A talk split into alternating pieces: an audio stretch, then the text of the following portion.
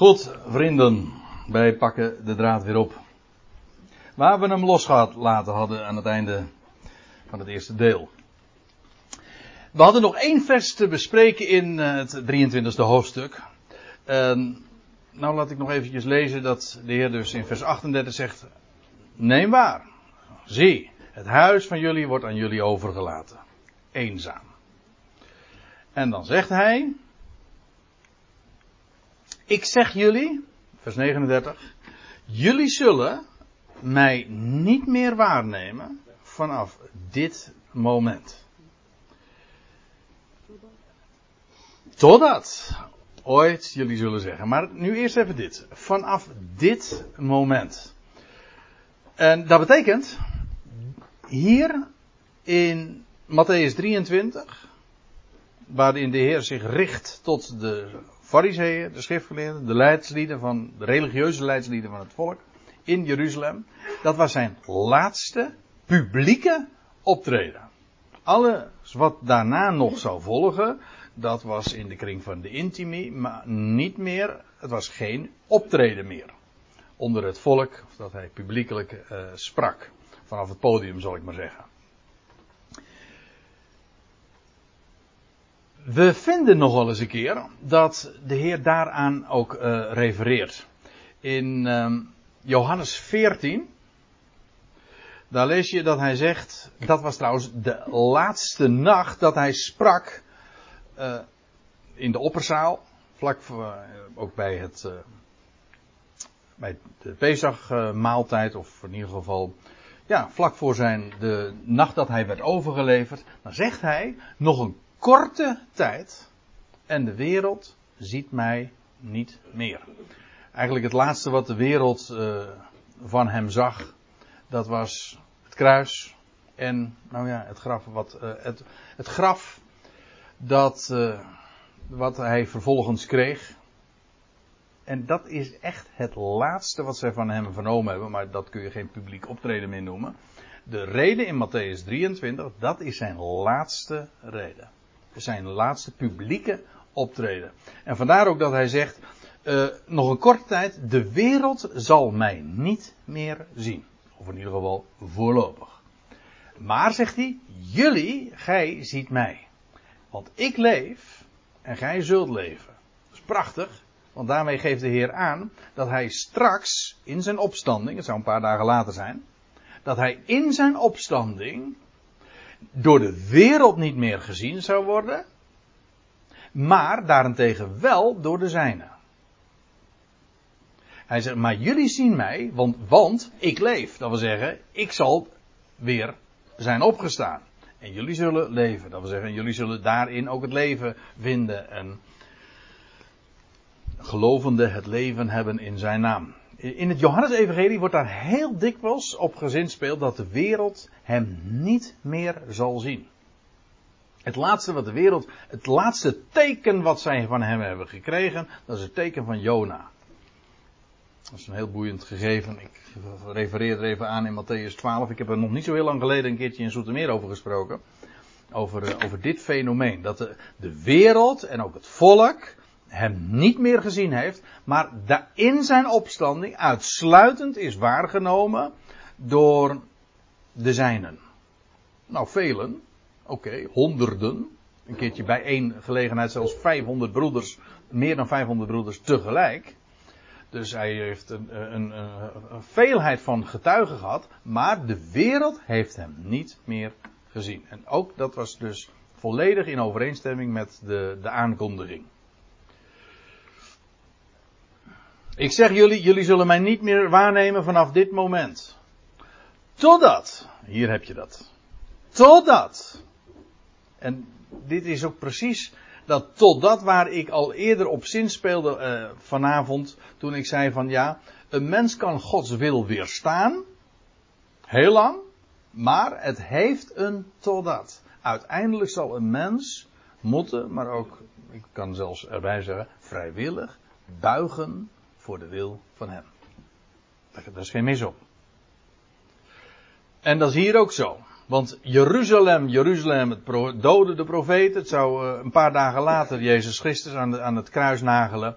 Maar er zou een moment komen. Totdat ooit jullie zullen zeggen. Gezegend wordt de komende. In de naam van de Heer. Dat zouden ze dus zeggen. Degene die ze altijd afgewezen hadden. De profeten in het algemeen maar nu ook uiteindelijk de Messias zelf. Ze zullen ooit hem zegenen. Of in ieder geval ze zullen zeggen, gezegend wordt de komende in de naam van de Heer. En dat is trouwens een aanhaling uit de psalmen. Met andere woorden, Israël zal ooit tot erkenning komen. Dit is trouwens de laatste, het komt erop neer, dat realiseer ik me eigenlijk nu pas, nu ik dit zo uitspreek. Dit is dus de laatste publieke uitspraak die de Heer heeft gedaan. Aan het adres van zijn volk. Dat hij zegt, jullie zullen me niet meer zien, totdat. Met andere woorden, hoe zeg je dat? I'll be back. Ik kom terug. Jullie zullen mij weer zien dat en tot op de dag van vandaag is Israël nog steeds onwillig en ja, onwetend. Ze erkennen en herkennen hem nog niet. Maar er komt een moment dat ze de Messias zullen erkennen. En dan zullen ze zeggen als stad, Jeruzalem, hij heeft het over Jeruzalem, die spreekt hij toe. Dan zal Jeruzalem hem weer zien. Dit is dus een hele duidelijke aanwijzing. De laatste uitspraak die de Heer aan publiek heeft gedaan aan het adres van Jeruzalem is een belofte meteen ook dat de stad, onwillig als ze is en altijd uh, onwillig is geweest, dat ze de stad tot erkenning zal komen van de Messias. En als u nu aan mij vraagt van hoe verklaren de, de vervangingstheologen dat, dan moet ik zeggen, ik heb geen idee. En eh, volgens mij moeten ze daar ook wel een zware klui van hebben. En ik heb geen idee hoe je daar eh, een, een, zodanig kan draaien om, om hier onderuit te komen. Dit is zo'n duidelijke uitspraak dat Israëls verharding en Israëls ongeloof, of Jeruzalems ongeloof, een totdat heeft. En dat Jeruzalem als stad dan ook de Heer, de Messias, weer zal zien hem zal aanschouwen. Jullie zullen. Toen zei hij: Doei, jullie zien me niet meer. Maar, totdat. En dat niet alleen maar jullie zullen me zien, maar dat ze ook zullen verklaren en zullen zeggen: gezegend de komende. Let op, de komende. En dat, deze uitspraak, die dan hier wordt geciteerd, dat is ontleend aan Psalm 118. En daar moeten we even naartoe gaan. Want de Heer haalt dat niet voor niks aan. Nogmaals, het is de laatste publieke uitspraak die hij doet. En dan haalt hij Psalm 118 aan. Dus Israël zal ooit die woorden in de mond nemen. Nou, laten we daar eens naartoe gaan. En dan begin ik te lezen bij vers 22. Het staat een paar versen later, maar goed, om eventjes het geheel te overzien. Uh, dat mag je niet ontgaan. Ik vind dat zulke prachtige dingen. Psalm 118, de middelste psalm van de Bijbel. Ik heb me laten vertellen dat vers 8 van deze psalm de, middelste vers is. Maar goed. Het staat, tussen de, het staat tussen de kortste en de langste psalm in. Psalm 117 de kortste, psalm 119 de langste. Maar goed, dit is Psalm 118. En dan staat er dit. De steen is zo profetisch. De steen die de bouwlieden versmaad hebben, is tot een hoeksteen geworden. Nou, waar zou dat nou op slaan? Nou, dan hoef je helemaal niet te fantaseren. Hoef je niet te gaan denken van, ja, wat zou dat kunnen zijn? Kijk maar eens een keertje na in de concordantie. Dit wordt nogal eens een keer aangehaald in het Nieuwe Testament. Volgens mij, ja, ik weet wel zeker, de Heer Jezus haalt het zelf ook aan. Dan moet ik er zelf eventjes uh, naartoe gaan, naar Psalm 118, want een fatsoenlijke Bijbel heeft natuurlijk verwijzingen daar ook naartoe staan. Een momentje.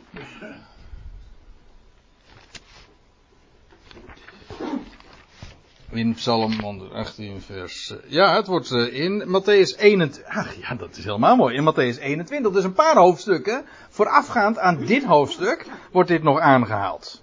In Marcus 12, Lucas 20, maar dat zijn parallelschriftplaatsen. Handelingen 4, Petrus in zijn toespraak voor het Sanhedrin. Dat waren trouwens de bouwlieden. Zo zegt hij dat pontificaal zo in hun gezicht. Jullie zijn de bouwlieden en jullie hebben de steen afgewezen, afverworpen. Zo, mm, nee, deugt niet. Ja, de, steen die de bouwlieden hebben afgekeurd, zeggen nee, die, eh, die is niet, die deugt eh, niet voor het bouwwerk. In werkelijkheid werd die de hoeksteen. En 1 Petrus, Petrus eh, haalt het in zijn brief dan ook nog aan. De steen, de Eben, de zoon eigenlijk ook. Hè? De Ben. Maar goed. Die de bouwlieden afversmaad hebben, die is tot een hoeksteen geworden. En dan staat erbij, van Yahweh is dit geschied, het is wonderlijk in onze ogen.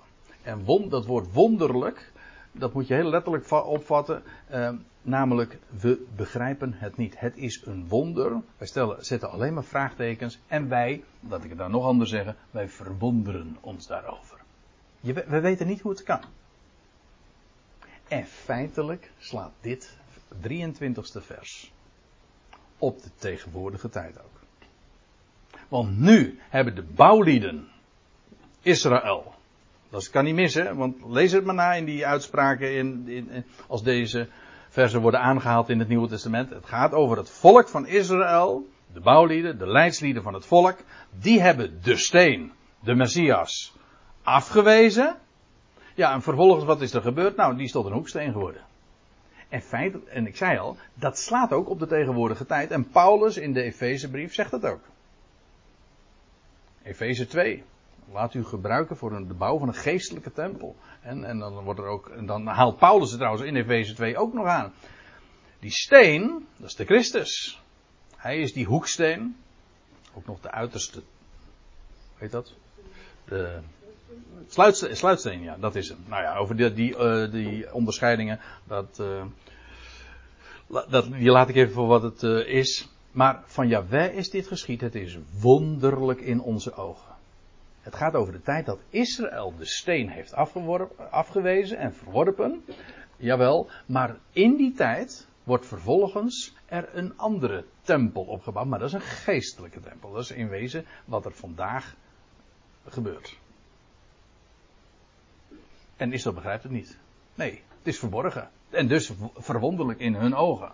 Wat er nu plaatsvindt, dat is wonderlijk in onze ogen.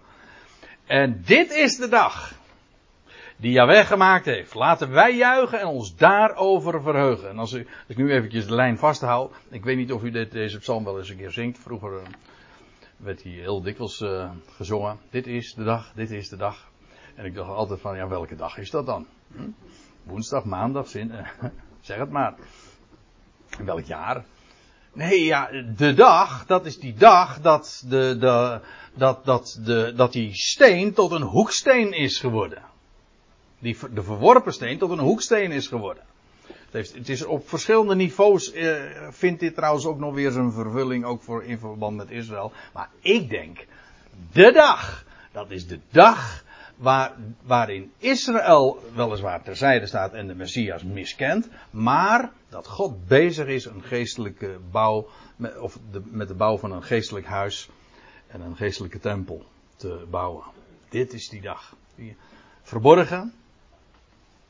Het was verborgen in de, in het, eh, in de dagen van het Oude Testament, maar eh, wij weten waar het eh, op betrekking heeft.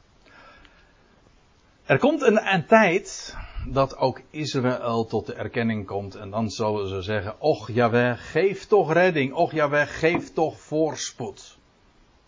Dat betekent dat ze in een, in een, eh, een reddeloze situatie zich bevinden. En dat ze zullen uitroepen de naam van Jaweh ook. Wat ze nu trouwens niet doen. Maar dan zullen ze de naam van Jaweh uitroepen en, en om redding. En weet je wat ze dan zullen zeggen? Hoshana. Hier staat namelijk gewoon. eh, in Matthäus 21 kunt u dat dus nalezen. Hoshana. Dat betekent dus. Jawel, geef nu toch redding. Of geef toch redding. Ik heb ooit een uh, verhaal. Het werd het geroepen, laat ik dat nog eventjes erbij zeggen. Het werd dus geroepen, u weet het, toen de Heer vanaf de olijfberg op, die, op dat ezelsveulen uh, reed en begeleid werd door de mensenmenigte op weg naar Jeruzalem. Het was geen intocht in Jeruzalem trouwens. Zo wordt het altijd genoemd, de intocht in Jeruzalem. Het was een optocht naar Jeruzalem. Of nog beter, een aftocht naar Jeruzalem, want men ging, ging van de berg af. En toen riep het volk Hosanna. En, uh, en uh, iemand uh, zei van, die dacht dat dat de naam van die ezel was, Shanna. Hm? En dan ze riepen, ho, Shanna.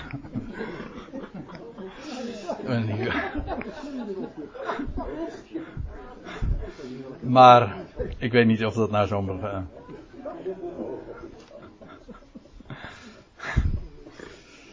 ja.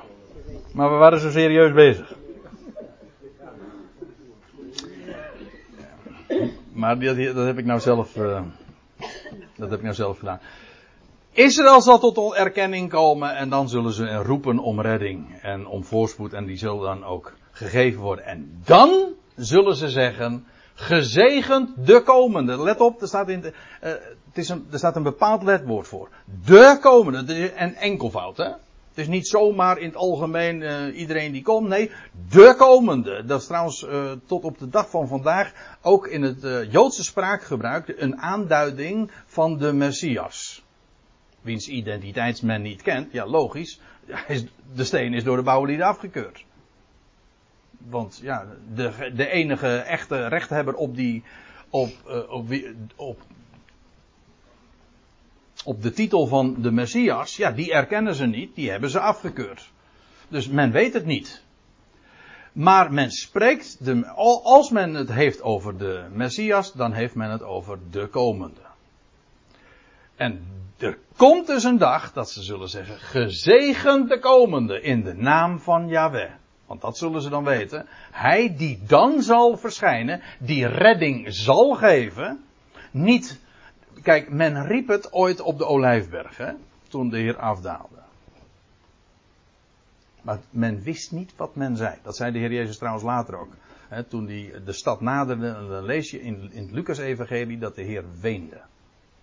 Hij zei, want och, of, och, of gij ook op deze uw dag verstond wat tot uw redding dient. Maar thans is het, ja, thans is het verborgen voor uw ogen. Dat zegt hij de Heer was zeer aangedaan bij wat er toen, uh, toen plaatsvond. Want de Heer kende de, de, de enorme profetische rijkwijde van wat er toen plaatsvond. Maar er komt een dag dat ze, men zich zal realiseren wie die komende is. En dan ze, ze zullen zeggen. Gezegend de komende in de naam van Yahweh. En dan, als ze dat zullen zeggen, dan zal hij ook acte de présence geven dan zal hij ook komen. want zo was het toch? Zo stond het er toch? Ik zeg jullie, uh, jullie zullen mij niet meer waarnemen vanaf dit moment, totdat ooit, inderdaad, 2000 jaar later, jullie zullen zeggen, zullen zeggen, gezegend wordt de komende in de naam van de Heer. Een aanhaling van Psalm 118 en dat sluit precies aan bij wat dat, die psalm dan ook inderdaad aangeeft eerst verworpen. Vervolgens een, wordt die verworpen steen een hoeksteen van een bouwwerk, kennelijk. En vervolgens zal de, het volk in, in uiterste nood de naam van Yahweh aanroepen en om redding schreeuwen. En dan zullen ze zeggen, gezegend de komende. En dan zal hij daar ook inderdaad zijn en verschijnen. Nou, dat is Matthäus 23 aan het slot. De laatste, ik, herhaal, de laatste uitspraak die de Heer aan publiek aan het adres van Jeruzalem heeft uitgesproken. Nou, en dan komen we dus aan in, uh, in het 24e hoofdstuk. Maar ik zei al, we trekken ons niet al te veel aan van die hoofdstukken indeling. Maar goed, zo is dat dan uh, genummerd. En dan staat er dan in vers 1. En Jezus ging uit vanaf de gewijde plaats. De tempel, maar dat is niks anders dan een gewijde plaats. Afijn, uh, die, wat die gewijde plaats is, dat, uh, is niet zo moeilijk. De, trouwens, in ditzelfde hoofdstuk wordt er ook gesproken over uh, de, de, heilige plaats waar ooit een gruwel, een afgodsbeeld zal worden opgericht. De heilige plaats. Hier dus de tempel. Jezus ging uit vanaf de uh, gewijde plaats. Dus hij bevond zich dus bij de tempel. Maar Matthäus 23 is dus echt in het hol van de leeuw uitgesproken, aan publiek. En toen, toen heeft de Heer gedag gezegd. Zo, tot ziens. Ja, met recht tot ziens. En toen ging je Heer vervolgens de stad uit. En hij stelde zich, of hij vestigde zich op. Ja, de olijfberg, nou, dat zullen we straks uh, vanzelf zien.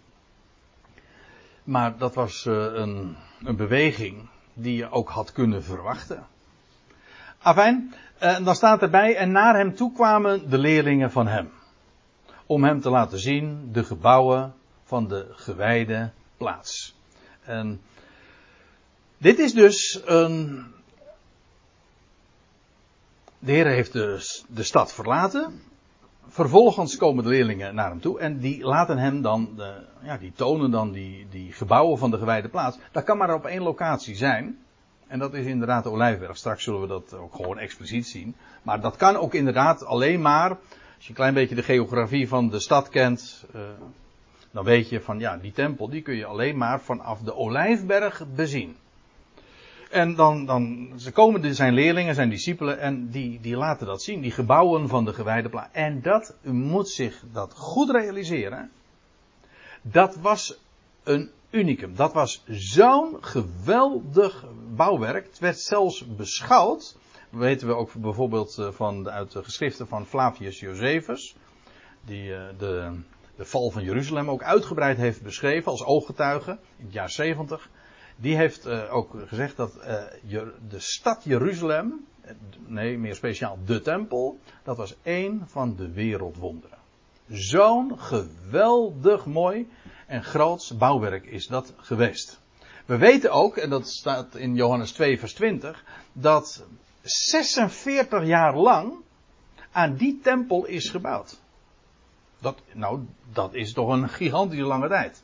En Herodes heeft, Herodes heeft een hele negatieve reputatie natuurlijk. En dat lijkt me nogal uh, duidelijk en ook begrijpelijk. Herodes de Grote. Maar in andere opzicht uh, was het uh, had hij een geweldige reputatie, ook toch wel bij het volk, omdat hij enorm veel betekend heeft voor, als het gaat om de, het herstel van, van de stad, nou, of van de, van de tempel. De tempel, er was wel een tempel, maar dat stelde niet zoveel voor. De tempel die na de ballingschap is weer herbouwd, dat was een, uh, een heel armzalig bouwwerk. Relatief, zeker ook ten opzichte van wat ooit Salomo had opgedrokken. Want dat was ook een een gigantisch uh, bouwwerk. Later, dus rond de jaarwisseling, uh, rond de millenniumwisseling, rond uh, vlak voor onze jaartelling, toen heeft Herodes een begin gemaakt met ja, de verfraaiing van de tempel. Heeft daar 46 jaar over gedaan. En dat was een machtig wereldwonder. En nou, vanaf de Olijfberg kon je dat allemaal prachtig aanschouwen. Als je nu op de Lijfberg staat, wat zie je dan? Nou, dan zie je ook, dat is ook wel een markant gezicht. Ja, ja, dan zie je wel goud, ja. Maar het is niet alles het goud wat blinkt, hè? Nee. Ja, maar dan zie je een islamitisch heiligdom, een uh, islamitische heiligdommen, moet ik zeggen. Maar dat is wat er dan staat. Uh, wat je ziet. Maar je hebt een geweldig uitzicht gewoon zo op de stad. Maar de Heer had daar heel gemengde gevoelens bij. Want je kunt natuurlijk wel denken van ja, dit is geweldig imposant. En dat was het ook. En toen. Je moet ook trouwens eventjes je verplaatsen in die tijd. Het was de tijd van, dat zo, zo heet dat, de Pax Romana. Dat wil zeggen, eh, er was een gevestigde vrede in het hele Romeinse Rijk. Dus er was al helemaal geen oorlog aan te komen. Eh, Jeruzalem was onder de bescherming, ook de tempel was onder de bescherming van, van de Romeinse keizer. Dus ja, het was eigenlijk in die zin allemaal, uh, zat het allemaal wel snor. Maar de Heer die kijkt er heel anders tegenaan. Hij, hij echter antwoordde, zei hem, zien jullie niet al deze dingen?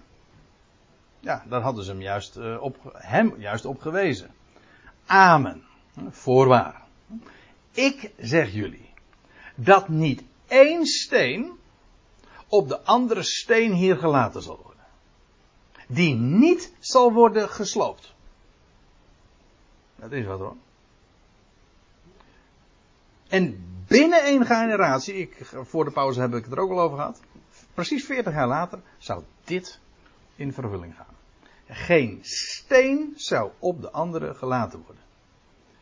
En ik heb me nog wel eens een keertje bezig gehouden. Zonder dat ik daar nou, eh, ik heb daar geen expertise in, maar met eh, de boeken van, sommigen van u kennen hem, eh, kennen de naam ongetwijfeld, van Dr. E.L. Martin. Nou, ik zie niet heel veel uh, herkenning, maar Ernst Martin. Hè? En die heeft hele markante boeken geschreven. Het, is, het was een Amerikaan en dat is ook wel soms erg duidelijk. Dat wil zeggen, hij, hij wist soms wel heel erg veel. Ik bedoel, meer dan dat hij kon hard maken. Maar hij heeft dus naar voren gebracht dat de huidige, uh, wat, de huidige tempellocatie die aangewezen wordt, uh, er een paar honderd meter naast zit. En hij zegt bijvoorbeeld, de klaagmuur, waarvan alom wordt beweerd dat dat de, een, een, laatste restant is geweest van de tempel van Herodes. Als je met een gids door de stad gaat, dan zal dat altijd gezegd worden. Dat is een restant van de tempel van Herodes. Hij dat kan niet. Uitgesloten. Want er zou geen steen op de andere gelaten worden. En hij is toen dat eh, enorm gaan, uh, gaan onderzoeken. Hij heeft er een, een, paar dikke boeken over geschreven. En ja, dat is echt heel intrigerend. Maar hij zegt dus dat die klaagmuur helemaal geen restant is van de tempel. Want daar zou geen steen op de andere gelaten worden. En hij zegt ook, dat is letterlijk zo vervuld. En ja, ik moet u zeggen, op voorhand, eh, en daar hoef ik helemaal geen expertise voor te hebben. Op voorhand zeg ik van, je moet gelijk hebben. ja, als de Heer dat zo zegt, geen steen op de andere, dan, uh, dan ga ik ervan uit dat dat betekent geen steen op de andere. Ja. En alles is gesloopt. Het is helemaal gesloopt. Het enige wat is overgebleven van de stad, dat is gewoon de, de, de Romeinse fort. Gewoon de burcht van Antonia. Logisch, want dat was juist de, de plek waar het Romeinse leger ge, haar, haar, haar, vestiging had en waar al die soldaten legerden. Dat, dat was pal naast de, tempel. En hij zegt, ja, die, die klaagmuur, dat was dus een, deel van de, van de burg van Antonia. Een Romeins fort dus. En de tempel stond een beetje uh, meer in de richting, zeg maar, van de. van het. Help me. Van de Gihonbron. Ja, dus. Uh, nou, ik zou dat eigenlijk eventjes op een plaatje moeten laten zien. Misschien dat we later in het seizoen er nog even op komen. Ik vind nu even genoeg om erop te wijzen dat als de Heer dit zegt, er zal geen steen op de andere gelaten worden, dat er alle reden is om aan te nemen dat dat ook in de meest letterlijke zin zo waar, zo waar is gebleken. En toen hij gezeten was op de olijfberg, trouwens, ik, ik kan het niet nalaten om dat ook nog eventjes op te wijzen. Uh, dat kan, want die bevindingen van uh, eh, Dr. Martin, en hij heeft, uh, hij heeft toch ook nog wat eh, bijval gekregen in, in deze. Het, maar nu mag dat dan allemaal nog omstreden zijn, maar dat kon wel eens een keertje heel verrassende wending nog gaan krijgen in de toekomst als het gaat om het herstel van de Joodse eredienst. Want ja, nu wordt er zo gesteggeld over dat tempelplein. Maar hij zegt ja, dat wat nu als tempelplein wordt aangemerkt. Dat hoort nog bij de burcht Antonia. Het is, het is een paar meter, honderd meter. Moet dat naar, uh, naar links ja, vanaf de Olijfberg gezien. En dan moet ik dus zeggen naar noorden. Oh, nou.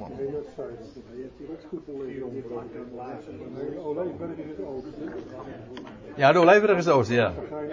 Dan ga je naar het zuiden, ja. Oké, okay, we houden op het zuiden. Daar is nu de Ja, klopt. Ja. In ieder geval, daar is die, uh, daar, dat, dat is de oorspronkelijke locatie van de tempel. En dat kon dus uh, wel een, een, verrassende betekenis gaan krijgen als de uh, Joodse eredienst weer hersteld gaan worden, gaat, gaat worden. En of die tempel in zijn geheel weer hersteld zal worden, dat is nog maar de vraag. Hebben jullie trouwens vorige week het nieuws gezien? Of iets daarover gelezen?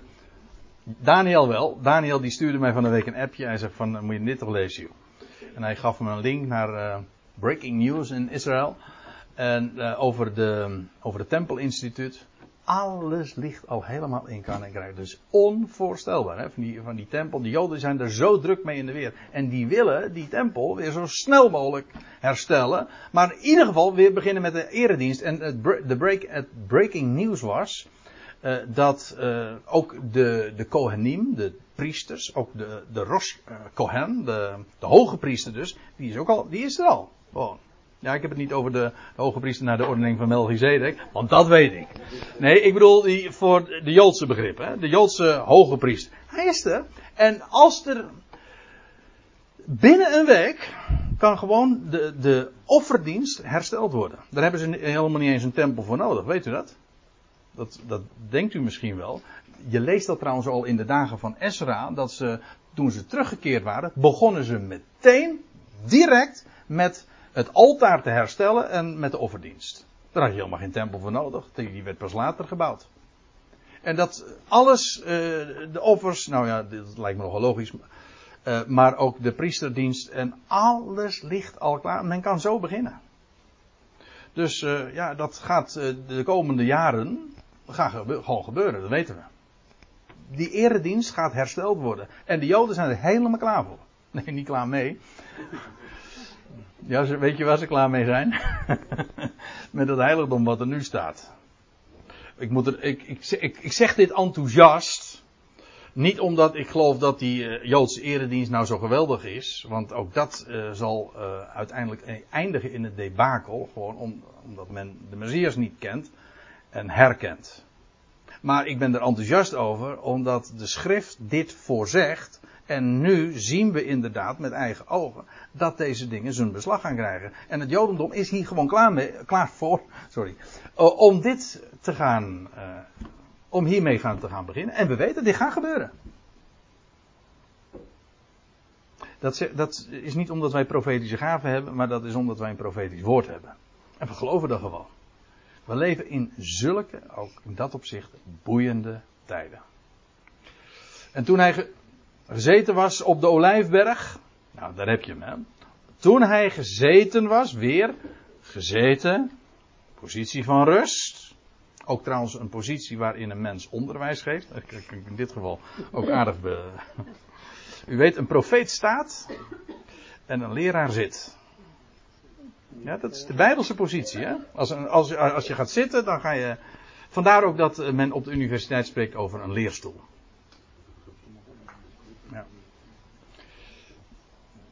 niet te verwarren met Oosterwijk en uh, dat is een lerenstoel. nee, een leerstoel. Dat is een plaats gewoon in rust en dan spreek je.